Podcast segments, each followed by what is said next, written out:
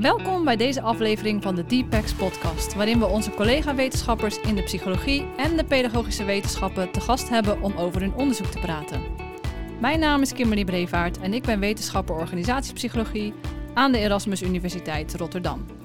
Samen met mijn collega Martine Baars host ik deze podcast. Ik ben Martine Baars en ik werk als wetenschapper in de onderwijspsychologie aan de Erasmus Universiteit Rotterdam. Welkom bij een nieuwe aflevering van de Deepex podcast.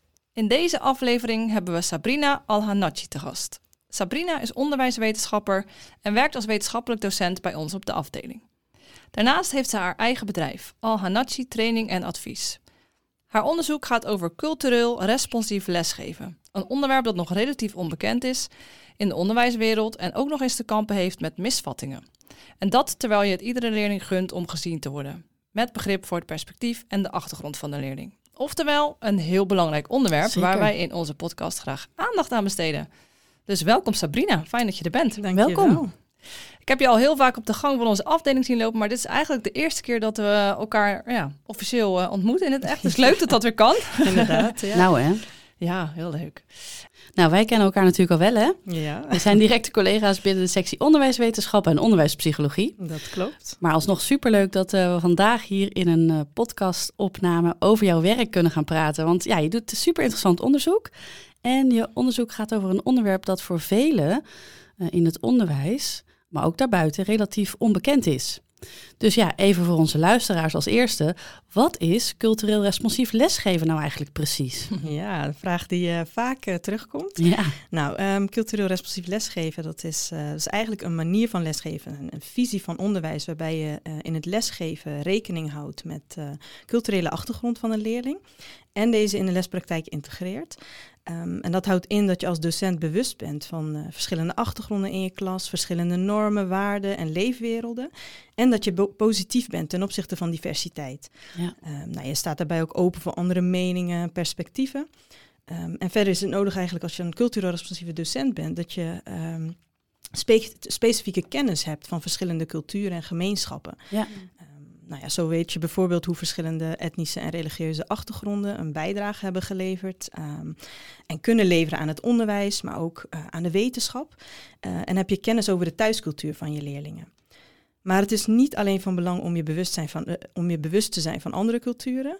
Het is ook van belang dat je bewust bent van je eigen achtergrond. Ja.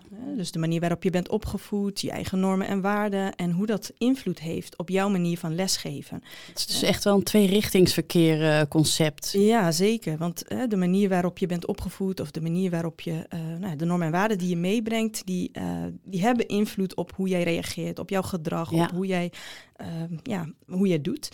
Um, en het kan dus zijn dat je bepaalde vooroordelen hebt, soms onbewust, waardoor je ja. lage verwachtingen kan hebben van bepaalde leerlingen. Ja. Uh, nou ja, en het is dus om, uh, ja, van belang om hierbij stil te staan en je in een ander te kunnen verplaatsen, zodat je een ander ook kunt begrijpen. Ja, ja, als ik dat zo hoor, dan, dan ben ik het direct met je eens.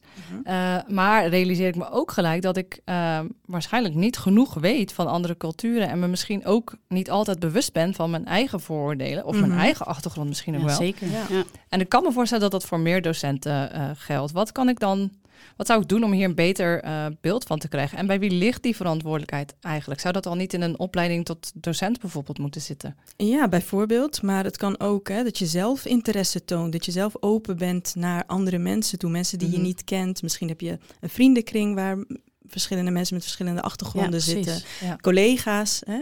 Eh, maar als je zelf docent bent, is het vooral belangrijk om te communiceren met je leerlingen. Mhm. En aan hun te vragen van, hè, hey, hoe zit dat nou met je achtergrond? Hoe, eh, of tenminste, wat, wat is belangrijk voor jou? Hoe ben je opgegroeid? Ehm, en sommige leerlingen zullen daar eh, misschien weerstand tegen bieden. Denken van, nou, krijg ik weer zo'n vraag? Ja, Eh, ja. daarom is het belangrijk om een goede relatie met je leerlingen op te bouwen. Om op zo'n manier Ah, ja. makkelijk Dat je dat ook eh, kan vragen. Ja, benaderen. En vooral bij de leerling, lerarenopleiding is dit heel belangrijk om dit al te leren. Ja. Uh, maar je leert het eigenlijk pas echt wanneer je in de lespraktijk uh, zit. Ja. Ja. dus het gaat niet alleen om het bewustzijn ervan, je moet er echt wat mee doen, hè? Ja, ja, zeker. Ja. Dus, eh, ja, dus bewustzijn en kennis zijn niet eh, genoeg. Eh, je bent dus pas echt cultureel responsief aan het lesgeven als je het toepast in de lespraktijk. Dus dat betekent dat je je bij het voorbereiden van je lessen altijd afvraagt hoe je eh, bij de leefwereld van je leerlingen kunt aansluiten. Ja. Eh, en dat begint soms bij iets heel kleins. Hè? Als je bijvoorbeeld naar de, de sheets kijkt, de plaatjes die je gebruikt. Zijn het bijvoorbeeld alleen witte vrouwen, meisjes? Ja. Of ehm, hou je rekening met nou, jongens, verschillende achtergronden?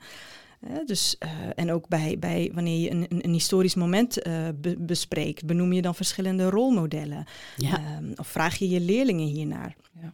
Hè, dus, ehm, maar daarnaast ook eh, ga je ook op zoek naar waarom een, een leerling bijvoorbeeld niet gemotiveerd lijkt. Of bepaald gedrag vertoont waarvan je denkt dat het asociaal is. Mhm. Ehm, wat eigenlijk belei- belangrijk is bij cultureel responsief lesgeven, en dat zei ik net eigenlijk ook al, eh, is dus die communicatie met je leerlingen. Ja. Want van leerlingen kun je echt veel leren over de thuiscultuur, eh, wat belangrijk voor hen is en, eh, en hoe je dit in de lessen kunt verwerken.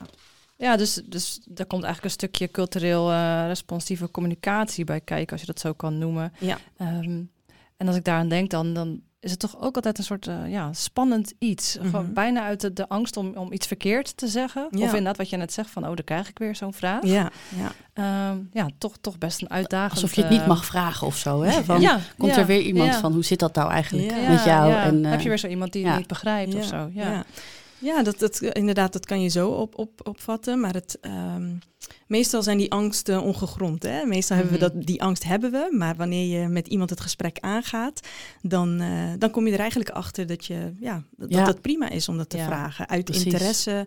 Ook de manier waarop je het vraagt. Hè? Ja, dat maakt natuurlijk Eh, uit. mensen, ja. als jij iets vraagt, of ik heb dat tenminste, als mensen iets over mijn achtergrond vragen of vragen waarom ik een hoofddoek draag, eh, op een nette manier, op een respectvolle Mhm. manier, dan ja, ben ik heel blij om dat te vertellen. Ja. Of dan wil ik het juist dat is eigenlijk ook interesse inderdaad. Ja. Ja. Ja, zeker. gewoon doen, zeg jij Gewoon dus. doen, ja. Ja, gewoon op een goede manier. Op een respect- respectvolle manier, Tuurlijk. inderdaad. Je zei net wat over die schoolmaterialen. Dat vind ik Mhm. ook wel interessant. Hè? Mhm. Want bij het voorbereiden kun je nadenken over wat voor materialen je gebruikt. Ja. Hoe zit dat dan eigenlijk met onze schoolboeken? Want ik kan me voorstellen dat je als docent wel wat voorbereidt, maar dat je ook te maken hebt met wat er al is. Ja, zeker, zeker. Nou ja, weet je, er is, in Nederland is er nog niet zoveel onderzoek gedaan naar cultureel responsief lesgeven. De laatste jaren is dat, wordt dat natuurlijk steeds meer gedaan, daar ben ik heel blij mee. Uh, maar uit onderzoek blijkt bijvoorbeeld dat de Nederlandse schoolboeken uh, soms te westers zijn, te eurocentrisch. Ja. Uh, en dus verschillende perspectieven missen. Judy Mesman heeft daar bijvoorbeeld onderzoek gedaan naar Nederlands schoolboeken en wiskunde school, schoolboek van de eerste, eerste jaar, dus brugklas. Ja, um, ja dus dat, dat zie je daar dan ook terug. En het sluit soms ook niet aan bij de leefwereld van leerlingen met verschillende achtergronden. Ja. Uh, nou ja, Nederland is natuurlijk een superdiverse samenleving waarin verschillende uh, culturele achtergronden bij elkaar komen. Dus dat betekent dat scholen ook cultureel divers zijn en dat, uh, nou, dat de lessen daarbij eigenlijk aan zouden moeten sluiten. Ja. Ja. En lesgeven in een cultureel diverse klas, dat ja, lijkt vaak echt een uitdaging omdat uh, nou ja, docenten dus te maken hebben met verschillende normen en waarden en ook mm. interculturele communicatie. Ja. Uh, en omdat die thuiscultuur van leerlingen vaak niet overeenkomt met die schoolcultuur, kan dit voor conflicten zorgen. Denk aan elkaar niet begrijpen, niet kunnen begrijpen of uh, de leerling geen mogelijkheid bieden om andere perspectieven in te brengen. Ja, ja dus ja. juist dat, dat, dat een school of een klas of een leerkracht bedenkt, we stellen bepaalde normen en waarden hier ja. hoog in het vaandel, kan soms ook wel lastig zijn. Want als die normen en waarden eigenlijk passen bij een bepaalde groep en ja. niet bij alle verschillende achtergronden in de klas, dan ja. zit dat in de weg ja. van het cultureel responsief lesgeven. Zeker, want als je, als jij alleen de normen en waarden um, gebruikt die jij of die jij wil uh, uh, voordragen. Hoe goed bedoeld ook natuurlijk. Ja, hoe goed bedoeld ook. Dan uh, zeg je eigenlijk tegen, eigenlijk tegen zo'n leerling van, hè, hou je een deel van je identiteit maar thuis. Ja. en hiermee gaan we het, gaan we het doen. Terwijl je, ja, je kunt een leerling, ja, een leerling is gewoon een, een, een persoon waar, ja. je, uh, uh, waar de identiteit, waarbij de identiteit ertoe doet. Ja. Um, ja. En door dat te gebruiken, uh, sluit je eigenlijk aan bij zo'n leerling. Precies, ja. Ja, en je hebt het eigenlijk al wel een beetje genoemd, maar ik vind het toch nog wel belangrijk dat we er de, nog even wat centraler bij stilstaan. Van Mhm. waarom is het nu zo belangrijk dat we cultureel responsief lesgeven? Nou, uh, waarom het dus belangrijk is, is dat um, uh, omdat we nog vaak uh, on, nog lage verwachtingen hebben van leerlingen met een migratieachtergrond. Mm. Nou, dat zie je bijvoorbeeld bij de schooladviezen in groep 8. Hè. Leerlingen krijgen vaker een VMBO-advies. Um, en het, ja, terwijl ze soms meer aankunnen. Mm. Um, en leerlingen met een niet-westerse achtergrond, die, die blijven vaker zitten in het voortgezet onderwijs. Ja. en, en, lopen bijvoorbeeld vertraging op in het hoger onderwijs. Oh, ja. ja, dus je ziet eigenlijk die kansenongelijkheid waar het ja. we het de hele tijd over hebben. Hè? Ja, zeker. En cultureel responsief lesgeven is er eigenlijk om die gelijke kansen tussen leerlingen te bevorderen. Ja, He, hiermee erken je dus die achtergrond en daarmee ook een onderdeel van de identiteit, wat ik net eigenlijk al zei. Uh, en die leerling die mag er zijn en mag trots zijn op zijn cultuur. Uh, maar ook door bijvoorbeeld uh, nou, rolmodellen te benoemen, kan een leerling ook uh, begrijpen van, oh ja, hè, ik kan ook wetenschapper worden, of ja, ik precies. kan ook een kapper ja. worden, of ik kan, hè, ja. ga zo maar door. Ja, um, ja dus door, door lessen aan te passen aan de culturele achtergronden in de klas, sluit je eigenlijk aan bij de voorkennis van zo'n leerling, de leefwereld, maar ook ervaringen van zo'n leerling. Um, en er is dus ruimte voor verschillende perspectieven en aandacht voor het gedrag dat een leerling bijvoorbeeld laat zien. Ja. Bij cultureel responsief lesgeven heb je het over hoge verwachtingen hebben van alle leerlingen. Bewust zijn dat niet alle leerlingen dezelfde kansen hebben in de Ah, ja. samenleving. Ja. Dat puntje vooral. Hè? Uh, Ja. Want wat we vaak horen is dat zolang je maar hard werkt, zolang je maar de goede keuzes maakt, zul je het bereiken in het Ja. Toch niet alles, hè? Nee, nee, want hè, uit onderzoek, eh, eh, onderzoek laat zien dat alleen al je postcode laat zien dat, Ja. dat, ja, wat voor kansen je waarschijnlijk Ja. in, in de toekomst Schijnend natuurlijk. Ja. Ja. En door dus cult- cultureel responsief les te geven, eh, zorgt dat ervoor dat de leerkracht-leerlingrelatie verbetert. eh, de leerlingen weer gemotiveerder Ja. zijn en betrokken zijn. En uiteindelijk zullen ze daardoor ook beter gaan presteren. Ja. Ja, mooi. Ja. En, en heel helder dat, dat juist die gelijke kansen zo belangrijk zijn. Ja. En dat je met dat eh, cultureel responsief lesgeven daar eigenlijk mee bezig bent. Hè? Ja, zeker. Ja. En je hebt zelf een, een Marokkaanse achtergrond. Mhm. Laatst zei iemand, ik ga dat niet meer achtergrond noemen, ik noem het basis. Vond ik eigenlijk ook wel mooi. Je hebt zelf Ja. een Marokkaanse basis. Ja. Je ouders komen uit Marokko. ja. Hoe heb jij zelf eigenlijk je schooltijd ervaren? Ook wat betreft die verschillende culturele achtergronden van je medeleerlingen en docenten die je Mhm. bent tegengekomen. En heb je het gevoel dat er begrip was voor jouw achtergrond? Mhm. En speelt dat nog een rol in, in het feit dat je met dit onderzoek bezig bent en dat je hier je werk eigenlijk van hebt gemaakt? Ja, leuke vraag. Ehm, nou, ik ben zelf opgegroeid in Groningen eh, en daar heb ik eh, tot mijn vijftiende gewoond. En daarna ben ik met mijn ouders naar Frankrijk geëmigreerd. Oké. Oh, wauw. Dus ik zal eerst een stukje over Nederland zeggen en dan een stukje over Frankrijk. Ja, Nou, in Nederland was eigenlijk op school, eh, ja, werd er niet veel aandacht besteed aan verschillende culturen in de lessen zelf. ja, Vaak was er wel een keer in het jaar dat er een feestdag was bijvoorbeeld, waarop eh, verschillende culturen werden gevierd. Eh, en dat vond ik altijd wel het leukste, want dan kon ik met trots over mijn, eh, mijn Marokkaanse achtergrond vertellen. Mm. ja, ja. Ehm, en ook kregen de kinderen bijvoorbeeld, dat is dan weer wat anders, maar de, de kinderen met een, met een andere achtergrond, die kregen extra werk mee naar huis. En dat was toen het programma Opstapje. Dat was wat meer cultureel responsiever. Dus de plaatjes waren dan hè, met verschillende kinderen, vrouwen met een hoofddoek. Ja. Ehm, het was dan extra werk, maar ik vond dat altijd een hele leuke manier, eh spelenderwijs eh, leren. En dan met mijn moeder of mijn vader erbij. ja. Ehm, en, en met dat opstapje daarmee werd onder andere die woordenschat van kinderen spelenderwijs gestimuleerd. Maar dat was dus eigenlijk alleen voor de groep leerlingen Ja. die een, laten we zeggen, niet-Groningse Ja. achtergrond hadden. Ja, dus niet een. Nederlandse, inderdaad, eh, in het algemeen eigenlijk. Ja. Kinderen met een migratieachtergrond. Oké. ja. Dus er was niet echt in de lessen zelf of in het onderwijs zelf niet echt sprake Nee. van cultureel responsief lesgeven. En ja, ik miste bijvoorbeeld wel rolmodellen en aansluiting op mijn leefwereld. De meeste leraren die waren ook gewoon Nederlands, autochtoon Nederlands. Mhm.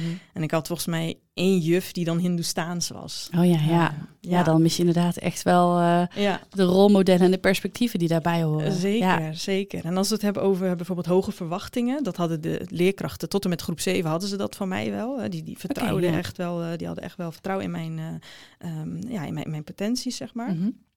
Maar in groep 8 werd ik toen helaas geconfronteerd met een, eh, met een docent die, eh, nou, die daar niet in geloofde. En eh, zijn advies voor de Nee. middelbare school bijvoorbeeld op mijn CITO-toets had gebaseerd. En ik had destijds enorme faalangst, waardoor ik Oh, daar ja. niet zo hoog op, op had gescoord. Ehm, ja, en ik, ja, ik, ja, ik merkte ook ehm, ja, dat, dat leerlingen in groep 8 bijvoorbeeld. ehm, met een migratieachtergrond bijna allemaal naar het VMBO werden gestuurd. Ja. En dan allemaal naar een bepaalde school. Uh, Oké. Ja, en Ja, dat, vond ik heel moeilijk om te accepteren. Snap Ja. ik. Ja, want ik wilde heel graag dokter worden, kinderarts. En eh, daarvoor moest je wel naar het VWO, Ja. eh, de universiteit.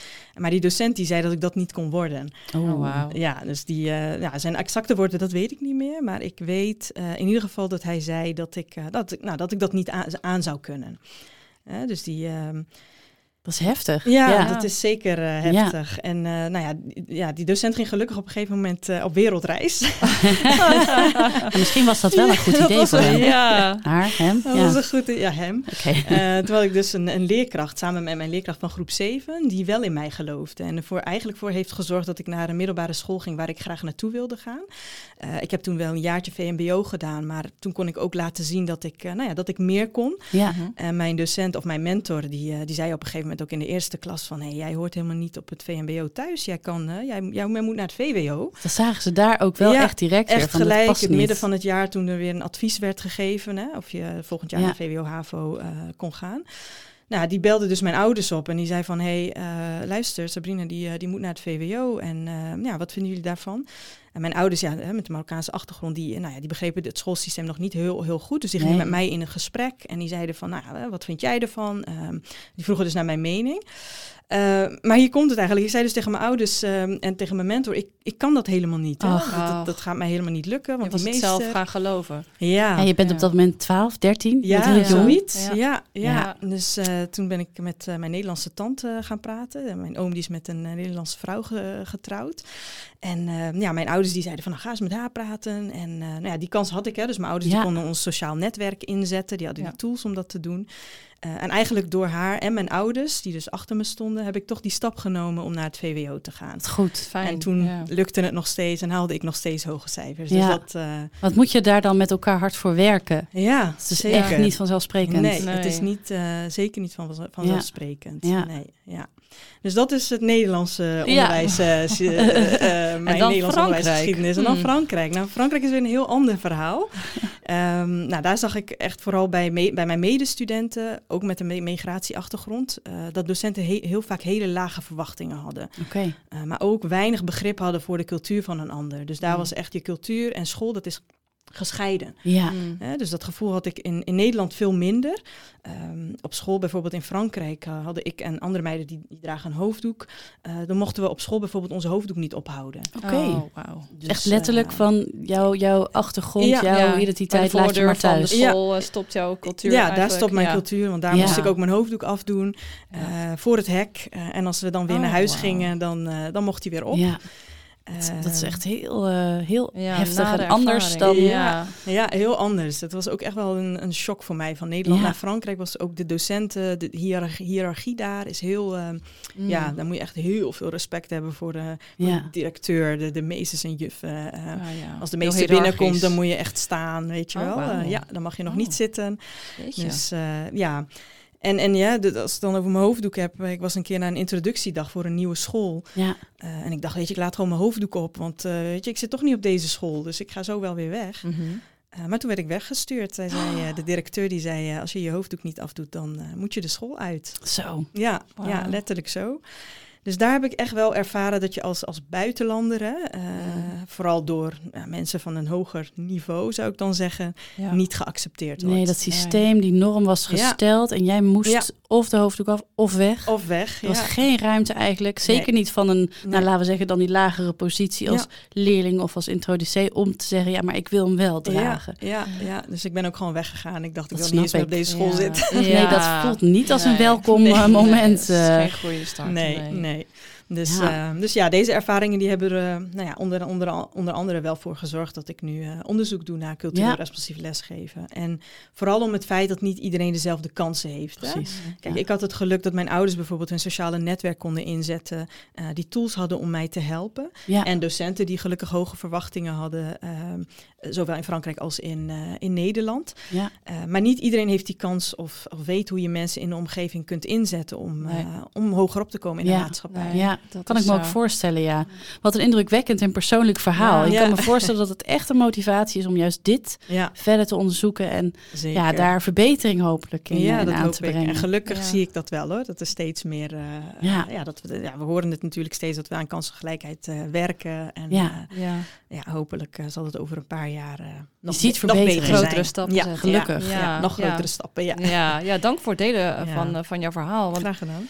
Ja, ik denk dat eh, als ik voor mezelf spreek in ieder geval, je daar toch niet zo van bewust bent. eh, eh, hè, als Nee. iemand met, die in Nederland eh, geboren is en Mhm. een Nederlandse achtergrond heeft. Ja. En Dan heb je echt een heel ja, ander verhaal. dan heb je Ja. dan, ja, da- Ja. En je, ja, dan weet je dat eigenlijk niet. Ja, Nee, misschien ja. impliciet weet je dat wel ergens, je hoort Ja. wel eens de verhalen, maar om dat dan zo van jou te horen, vind ik wel echt, Ja. ja, ja, Nou, heel, dus heel daarom is het zo mooi om met mensen om te communiceren, om te vragen, om Ja, open te staan. En daar Ja. zijn dit, dit soort dingen dan heel mooi. Ja, daar leer je dan zeker. echt van. Ja. Ja. Ja. Zeker. Ja, en naast dat er nog niet zoveel eh, aandacht voor is, voor dat cultureel responsief lesgeven, hebben onderwijsprofessionals ehm, misschien ook niet altijd het juiste beeld van wat het nu precies is. Mhm. Ehm, wat voor denkbeelden bestaan er zowel over cultureel responsief lesgeven en waarom is dat juist wel of niet zo? Mhm.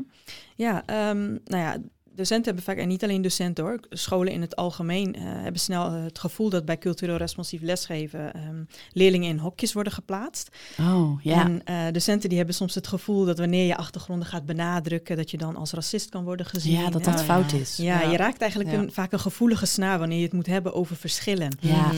En wat je dan vaak ziet is dat, eh, dat men het liever dan wil hebben over overeenkomsten. Iedereen Ja. is gelijk, hè? we moeten Ja. het hebben over overeenkomsten. Dat is veel aangenamer en dat, Ja. Dat, ja, dat is waar Ja. scholen dan liever aan willen werken. ja, ja. Ja, het is een beetje hetzelfde als met de, toen met Black Lives Matter, dat je ook een groep mensen had die zei Ja. all lives matters. Dacht ik, Ja. ja. dan mis je eigenlijk, Ja. heb je het, Het punt, punt. niet helemaal begrepen. Ja. Klopt, Ja, ja, ja. zeker, Ja. zeker. Ja. dus cultureel responsief lesgeven die beoogt eigenlijk het, het, het tegenovergestelde. Hè? Dus een cultureel responsieve leerkracht die, eh, die bouwt voort op de culturele achtergrond van leerlingen. Mhm. En die helpt ze zo een gezond zelfbeeld te ontwikkelen. Hè, het is bovendien ook een manier om eh, studenten kennis te laten maken met elkaars culturele erfgoed. Ja. Dus het is niet alleen goed voor de docent, maar ook voor de leerlingen Ja, dat onderling. lijkt me ook heel Zeker, mooi. Ja, die maken Ja. dan ook al op eerdere leeftijd Ja. veel meer eh, kennis Zeker. mee. Ja. En naast het benadrukken van die verschillen en de kracht van diversiteit zien, is het bij cultureel responsief lesgeven dus ook van belang om, nog naar, om ook naar overeenkomsten te kijken. Dus Precies. beide zijn van belang. Ja, ja. Want kennis over verschillen en overeenkomsten, ja, dat, dat zorgt er eigenlijk voor dat men elkaar gaat waarderen en begrijpen. Ja. Ja, precies. Ja, Dus soms juist dat ongemak, ja. hè, wat je dan zelf Ja, hebt, onaangename. opzoeken. opzoeken. Ja, Ja, ja, ja, ja. ja, zeker. Ja, om dat eigenlijk te doen heb je in je onderzoek ook gekeken op welke manier professional learning communities eigenlijk kunnen helpen hè, voor Mhm. docenten om misschien nou precies dat te gaan doen. Hoe kun je toch dat Mhm. onaangenaam of het ongemakkelijke proberen te gaan doen en elkaar daarbij helpen. Ja. Maar kun je iets meer vertellen over wat die professional learning communities precies zijn? Ja, nou, professionele leergemeenschappen eh, in het onderwijs, dat zijn eigenlijk groepen docenten die samenwerken eh, om het onderwijs te verbeteren, om de lespraktijk te verbeteren. eh, en met als doel weer om eigenlijk de motivatie en leerprestaties van leerlingen te verbeteren. Mooi. Ja. Ehm, en in zo'n professionele leergemeenschappen komen docenten dan regelmatig samen met elkaar. Hè, bijvoorbeeld met je collega's op je eigen school. En in mijn onderzoek, waarin ik begeleid word door Sabine Severiens en Lonneke de Meijer, waren dat vier tot acht docenten die om de zes weken bij elkaar kwamen. Oké. En dan in Ja. hun eigen school om te leren over cultureel responsief lesgeven. Eh, en in zo'n professionele leergemeenschappen dan onderzoeken docenten wat er beter kan. Ja. Ehm, nou, delen ze ervaring, eh, ervaringen, reflecteren ze kritisch op hun eigen lessen. Ze geven elkaar ook feedback. En in het ideale geval doen ze ook lessen aanpassen en eh, nieuwe lessen ontwerpen. Oh, ja. Ja. maar dat is nog, een, eh, nou ja, nog wel een uitdaging. Ja, precies. Je noemt het al, inderdaad, Ja. eh, de uitdaging. Ja. Want eh, inderdaad, het, eh, het klinkt super mooi. En echt Mhm. dat je denkt, dit is de manier om samen Ja. de zaken te verbeteren. Maar het was inderdaad al wel een uitdaging. Ja. Eh, en het bleek dus helemaal niet zo eenvoudig om die leergemeenschappen Mhm. eh, eh, in te zetten voor Ja. dat cultureel responsief lesgeven. Kun je daar ons iets over vertellen waarom dat nou eigenlijk zo lastig was Ja. soms? Jazeker. Nou ja, dat, dat klopt. Dus het, het lag eigenlijk in eerste instantie vooral aan het onderwerp, hè, cultureel responsief lesgeven. Ja, toch moeilijk. Ja, Mm. nou ja, de- je, ja, wat ik net ook al zei, je, je raakt gewoon gevoelige snaren Ja, eh, ja. bij mensen. En het Ja. is een beetje ongemakkelijk. Je moet daar Ja. eigenlijk een veilige sfeer voor creëren om dat te kunnen doen. Mhm. Maar ook het regelmatig bij elkaar krijgen van docenten, dat is niet makkelijk. Nee. Hè, In mijn onderzoek Ja, moesten dat is ze, ook zo. Ja, dus ja, in mijn onderzoek moesten ze in een schooljaar zes keer 2,5 uur bij elkaar komen. En eh, ja, Ja. Omdat, ja, waarom? Omdat uit onderzoek dus blijkt dat, eh, dat hoe vaker je bij elkaar komt in een, in een korte tijd, hoe meer je, hoe meer je en beter je eh, hetgeen wat je hebt geleerd in een professionele leergemeenschap in kunt zetten ja. ehm, in, de in de lespraktijk. Eh, maar ja, maar in de, ja, in de praktijk is dit niet, dus niet zo makkelijk als wat ik, eh, wat ik dacht. De docenten moeten natuurlijk al zoveel doen. Ja. En, eh, en dan nog, ja, dan is, zou eigenlijk een professionele leergemeenschap zou eigenlijk al een onderdeel moeten zijn in, in, in, op die school al. Hè? Ja. Dat docenten daar al mee. Bezig moeten Ja. zijn. Want in jouw onderzoek was het eigenlijk ook iets extra's dus. Er werd eigenlijk naast wat ze allemaal al doen, Mhm. moesten ze zes keer die 2,5 uur bij elkaar komen. Ja, dat, dat, echt wel een dat werd investering, hè? echt als Ja. extra eh, Ja. gezien. Ja, ja. En bij so- op één school was, eh, werkten ze al met professionele leergemeenschappen. Dus dat, dat, eh, dat was wel Ging fijn. Dat dat dan, ja. Ja. Nou ja, het ging makkelijker, maar het onderwerp, dat was dan weer... eh, Ah, Toch ja. best complex. Ja, dus binnen die professioneel, eh, of professionele le- leergemeenschappen kunnen dus ook andere onderwerpen aan Ja, bod komen. Zeker, ja, ja, En het moet dus wel gefaciliteerd worden door de school. Ja. Dan Ja. werkt het wat Ja. makkelijker. En dan Ja. moet dus tijd vrijgemaakt worden. ja, Ja. dat Ja. snap ik ook. Dit Ja. soort dingen moeten we denk ik ook inderdaad zorgen dat dat op alle niveaus goed gefaciliteerd wordt. Zeker, Ja. ja. Ja. En die, ehm, ja, wat ik zei, die, die professionele leergemeenschappen die ik dus begeleide, die werden wel door de school gefaciliteerd, bij sommigen. Ja. Eh, maar er waren soms ook vaak, die waren soms vaak ook na schooltijd bijvoorbeeld. Ah, Ja. Oh, Ja. En ja. sommige docenten die waren dan of net les nog aan het geven, of die Mm. wilden, ja, die hebben een lange dag gehad, dus dan Ja. willen ze, willen ze ja, naar huis. tuurlijk. Ja. Ja. Ja. Snap ik ook echt wel, ja. Ja. Ja. Daarmee laat je het als school ook eigenlijk dan over aan de individuele docent. Ja. Of de docent het belangrijk ge- genoeg vindt om daar Ja. eh, tijd voor te maken. Terwijl je eigenlijk zou, als school dat belangrijk zou moeten vinden. Ja, en daar ook. dus, Ja. dat na wat jij zei, Ja, dat, het moet punt. faciliteren. Zeker, Ja. zeker. Ja, en ik kan me ook voorstellen dat docenten na zo'n lange dag denken van ja, ik vind het interessant, maar ik wil liever naar Ja. huis nu. Ja, is ook zo. Ja, Ja, ja, en in je onderzoek heb je ehm, eh, kwalitatieve methoden gebruikt hè, om te onderzoeken hoe die eh, professionele leergemeenschappen werken in de relatie tot cultureel responsief lesgeven. Mhm. Ehm, en je hebt specifiek semi-gestructureerde interviews gehouden. Kan je misschien wat meer vertellen over die methode? Mhm. Ehm, en waarom heb je die, waarom je die hebt gekozen eigenlijk om dit onderwerp te onderzoeken?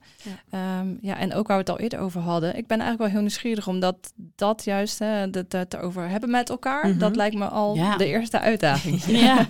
Ja, dat klopt. Nou ja, ik heb, eh, ja, we hebben dus die, die methode gebruikt, eh, gebruikt omdat ik tijdens het eh, onderzoeksproces steeds tegen weerstand van scholen, eh, docenten aanliep.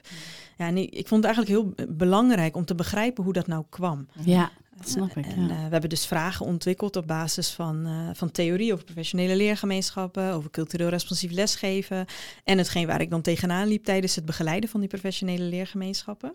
En aan de hand van die vragen en antwoorden kon ik doorvragen, hè, wanneer ja. dat nodig was. Ehm, en en, en ja, door middel van die interviews kan je ook die diepte dan ingaan. Ja. En dat, Ja. eh, met vragenlijsten kan dat helaas niet. En ik wilde echt nee. weten en goed begrijpen ehm, ja, wat docenten hadden geleerd, hoe het kwam dat cultureel responsief lesgeven niet aanleek te sluiten. En wat ik in het vervolg dus beter kon doen. Ja. Eh, nou ja, en door die interviews kon ik eigenlijk ook op die manier het tweede deel van mijn project ehm, verbeteren. ja, mooi. Ja. Ja, dus eh, nou ja, wat je zei, het is een lastig onderwerp. Mhm, eh, maar mhm. eh, daarom juist wilde ik uh, Ja, er daarover over over- gesproken moet erover worden. gesproken worden, ja, inderdaad. ja. En daarin probeer ik ook altijd een open houding in te nemen, aan te Mhm. nemen. Ook dus in die professionele leergemeenschappen. Mhm. En omdat docenten mij ook al kenden, ehm, ja, merkte ik eigenlijk dat ze tijdens de interviews, maar ook tijdens die professionele leergemeenschappen, open waren. En ja, Ah, ze leken eigenlijk heel eerlijk in wat ze, wat ze zeiden. Eh, ik heb die interviews ook zelf allemaal afgenomen. Mhm.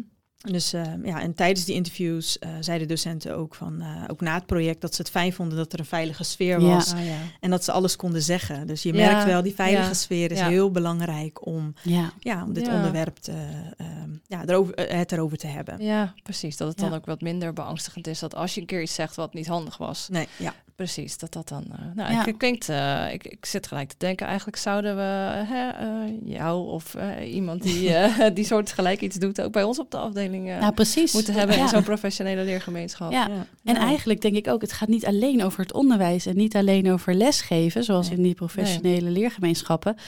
Mhm. Het gaat eigenlijk ook wel over onze net- eigen netwerken en onze eigen omgeving. Hè? Dus Mhm. als je denkt aan onze afdeling, maar ook buiten je werk, de sportclub en Mhm. allerlei andere netwerken en groepen waar je, waar je toe behoort. Dan denk ik eigenlijk, is het niet interessant om dat idee van cultureel responsief zijn Ja. ook toe te passen op andere velden. En ja, hoe kijk jij dan bijvoorbeeld naar het diversiteitsbeleid op onze universiteit? En. Ja, ja. Hoe zie jij dat vanuit Ja. jouw expertise? Ja, interessante vragen. Ja, dat, eh, heel interessant. Ja, ja, zeker. Nou, daar ben ik het zeker mee eens. Ehm, nou, ik denk dat die spanningen die we bijvoorbeeld nu in de maatschappij hebben, ehm, hè, bijvoorbeeld discussies rondom eh, Zwarte Piet, Ja, het Ja. slavernijverleden, de islam, eh, ja, hè, nu ook met Oekraïnse en Afghaanse vluchtelingen. Waarom Mm. zijn we zo, hè, waarom verwelkomen we zo die O- O- Oekraïnse vluchtelingen en deden we dat niet bij andere eh, vluchtelingen? Ja. Nou, dat, dat komt ook, denk ik, omdat we elkaar niet goed begrijpen. Het, het hebben van eh, cultureel responsieve competenties, die, ja, dat kan ervoor zorgen dat mensen elkaar beter gaan begrijpen, openstaan, normen en waarden beter leren eh, kennen en andere perspectieven ook. Ehm, nou ja, ik ben zelf afgestudeerd als orthopedagoog en eh, daarin merk ik ook die, eh, culture- dat cultureel, culturele responsiviteit bij diagnostiek bijvoorbeeld of bij de behandelingen en adviesgesprekken, ja, dat dat veel beter kan. Ja. Hè, want in sommige culturen eh kent men bijvoorbeeld bepaalde diagnoses niet. Ah, Of wordt het anders Mm. gezien? Eh, en als je daar geen kennis van hebt, eh, kan daar miscommunicatie in ontstaan. ja. ja, Hè, dat ook kan ik me echt voorstellen, ja. Mhm. Ja, Ja. dus dat, eh, eh, ja, dat, dat is daar denk ik ook heel erg belangrijk. Dus in de hulpverlening in het Ja. algemeen. Ehm, ik merk bijvoorbeeld ook op social media heel veel eh, dat mensen steeds meer op zoek gaan naar bijvoorbeeld psychologen, pedagogen, Ja. hulpverleners met eenzelfde achtergrond. Ja, Omdat ze dan het gevoel hebben dat, eh, ja, dat zij ze, dat hun ze dan beter begrijpen. precies. Ah, ja. Ja, dus Op ik zoek denk naar begrip ook echt. Ja, Ja. zeker. zeker. Ja. En ook eh, herkenbaarheid. Hè? Dat Mhm. mensen ehm, eh, elkaar ja, begrijpen eigenlijk wat Ja. je zegt. Dus ik denk dat daar nog zeker eh, winst te behalen is. Ja, Zeker. Ja, en mooi. ehm, ja, jouw vraag over de universiteit. ehm, nou, dan denk ik dat we hier al ja, veel, best ver zijn. Ja. Eh, in mijn studententijd, want ik heb hier natuurlijk gestudeerd, Mhm. ja, orthopedagogiek, eh, pedagogische wetenschappen. En ik ben hier nog steeds blijven hangen. dat is een goed teken. Ja. Dus, eh, en in mijn studententijd hier de, ja, voelde ik me al, al echt thuis. Ik zeg, ook, ehm, ja, ik zeg ook vaak dat de universiteit mijn tweede, mijn tweede thuis is. Mooi, Oh, wat ja. mooi. Ja. Dus eh, nou ja, de lessen die sloten aan bij mijn leefwereld. Eh, en er, werd, ja, er wordt ook gewoon veel aandacht besteed aan diversiteit. Eh, wat ik wel Ja. merkte is dat een groot deel van de studenten Nederlands was. Dus autochtoon Nederlands. Ja. Eh, maar er waren zeker ook studenten met andere achtergronden. En dat vond ik ook heel fijn. Ja. Ik had bijvoorbeeld Turkse, Somalische eh, medestudenten, ook vriendinnen. waar ik mee kon sparren, lessen kon delen. Als we ook ergens tegenaan liepen, dan deelden we dat met elkaar. Mhm. Ehm, ja, maar wat ik wel na mijn master miste, toen ik aan mijn PhD bijvoorbeeld begon, dat waren promovendi met eenzelfde achtergrond. Oh ja. Marokkaanse achtergrond, Ja. een hoofddoek. eh, weet je, Ja. dat, eh, Want dat zie je toch nog steeds eigenlijk te weinig. Ook als Ja. ik kijk Ja. naar onze studentenpopulatie. En dan Ja. helemaal als je kijkt naar de gehele populatie. Alleen nog onze regio, maar ook landelijk. Gek eigenlijk. Ja, dus bij en collega's, met, ja, bijvoorbeeld wel een Indonesische collega, ook islamitisch, dat vind ik ook heel, heel fijn. Dat, eh, die draagt ook een hoofddoek, dus Ja. daar kan ik me dan ook weer in herkennen. Ja. Maar wat ik wel heel erg fijn vind, is dat eh, omdat we in, in, in Rotterdam hier in, op de universiteit zitten, hebben we het natuurlijk. diversiteit staat centraal, inclusie staat Mhm. centraal. Dus ons Mhm. onderwijs gaat erover. Ja, Eh, contact met collega's. eh, je ziet gewoon dat, daar- dat die veel cultureel responsiever zijn dan wanneer je naar een andere eh, afdeling gaat of naar een andere eh, ehm, groep. nou, dat is wel mooi dat je dat Ja. ook zo Ja. ziet. Ja, ja. ja. Dus eh, ja, het feit dat, dus, dat ik dus niet ehm, eh, per se eh, Marokkaanse collega's had met, met, die, hè, met dezelfde, ja, dezelfde achtergrond dat ik zei, dat, Mhm. eh, nou ja, dat, dat zorgde wel voor bijvoorbeeld. ehm, dat ik, ik heb bijvoorbeeld moeilijk om bijvoorbeeld met mensen eh, uit familie of buren die begrijpen minder goed wat een Ah, PhD ja. is dan, Ah, ja. dan wanneer je het echt. Hè, Dat is natuurlijk heel Ja. onbekend dan. om, Ja. dat Ja, is dan dat wat snap meer ik. onbekend. Uh, Ja. Mijn familie die, eh, nou, die is al inmiddels gewend, dus die, die begrijpen het al eh, gelukkig. dus daar kan ik het wel goed met ze over hebben. Ehm, maar ook met, met de collega's die ik nu heb eh, en de promovendi, lieve promovendi die ik, eh, eh, mede-collega's. Ja, dat, dus dat, uh, dat vulde het eigenlijk wel aan. Ja, Dat precies. compenseerde het uh, eigenlijk, het gemis. Ja. Uh, en bij de studenten die we nu hebben, zie ik ook wel dat het steeds meer een afspiegeling is van de maatschappij. Dus, ja, ja. dus het ja. gaat eigenlijk ook wel om je begrepen voelen. En ja. dan helpt het om mensen tegen te komen die ook weer op je lijken. Ja. Maar het is niet uitsluitend nodig. Want Nee. wat je ook zegt is, het, het is eigenlijk gecompenseerd door allerlei andere hele Ja. fijne collega's waar ik gewoon heel erg fijn mee werk. Ja. Dus het komt eigenlijk neer op begrip hebben voor elkaar. En Ja. daarbij maakt het eigenlijk niet uit wat je eigen achtergrond is. hè? Klopt, klopt. En daarom is dit Ja. wat ik zeg, dat cultureel responsieve is dan heel... eh, ja. Ja, dat zorgt ervoor dat je je dan fijn voelt, dat je erbij Ja. hoort. Dat je, Mhm. eh, ja, ik heb echt hele fijne Ja. collega's gehad, die, waar we zaten samen op kantoor, dat we dan gewoon, eh, Ja. hè, dat ze dan begreep of dat ze dingen vroeg eh, als ik iets, eh, bijvoorbeeld het offerfeest of eh, ja, over mijn religie. eh, ja. Ja. dat voelt gewoon Ja. heel fijn en dat, eh, dat werkt ook eh, ja, heel fijn. ja, precies. Je, wil, je wil inderdaad wel kunnen zijn wie je bent en kunnen delen wat er voor je speelt. Hè? Ja, Ja, ja. Ah, mooi. Ja. Ja. Ja, dus ik zou echt nog zoveel meer willen Ja, weten. hè? Maar dat moeten we denk ik bewaren voor de, na de, na de podcast aflevering. Ja. Ehm, maar om af te sluiten, wat, wat zouden nou jouw drie tips zijn aan de luisteraars Mhm. om meer ehm, cultureel responsief te zijn? Ja, nou, ik heb ehm, nou, ten eerste eh, het oprecht tonen van interesse in een ander. Eh, Ja. Vragen stellen, wat ik eigenlijk al meerdere keren heb gezegd. Hè? Ja. En in, in het onderwijs is de leerling eigenlijk een bron van kennis. Eh, Mhm. Want van leerlingen en hun ouders ook eh, kan je echt heel veel leren. ja, mooi. Dus ga het gesprek aan. Zeker het Ja. gesprek aangaan. En dan als tweede punt, nou, wees je bewust van je eigen cultuur, Mm. waaronder je opvoedingen. eh, en hoe deze van invloed is op hoe je denkt, eh, ja, wat je ziet en hoe je gedraagt.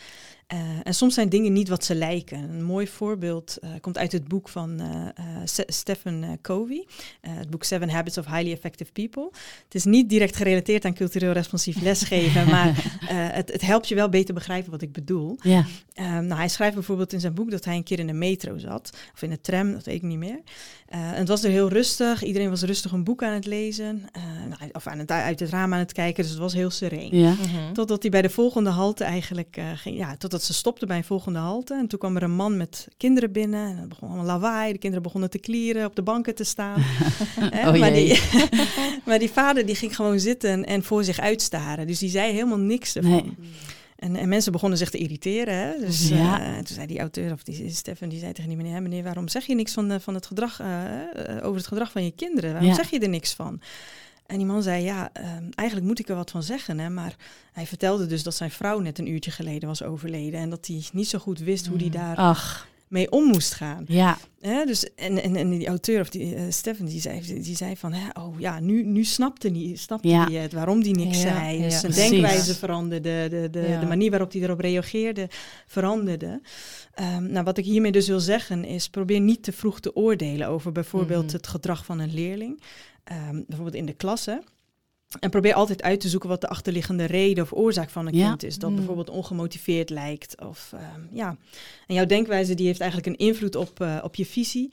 En dat heeft weer invloed op jouw eh, gedrag Ja. eh, in de klas. Ja. Ja. Wat, Ja. Een, wat een sprekend voorbeeld. Ja. Ik denk dat iedereen eh, gelijk eh, Ja.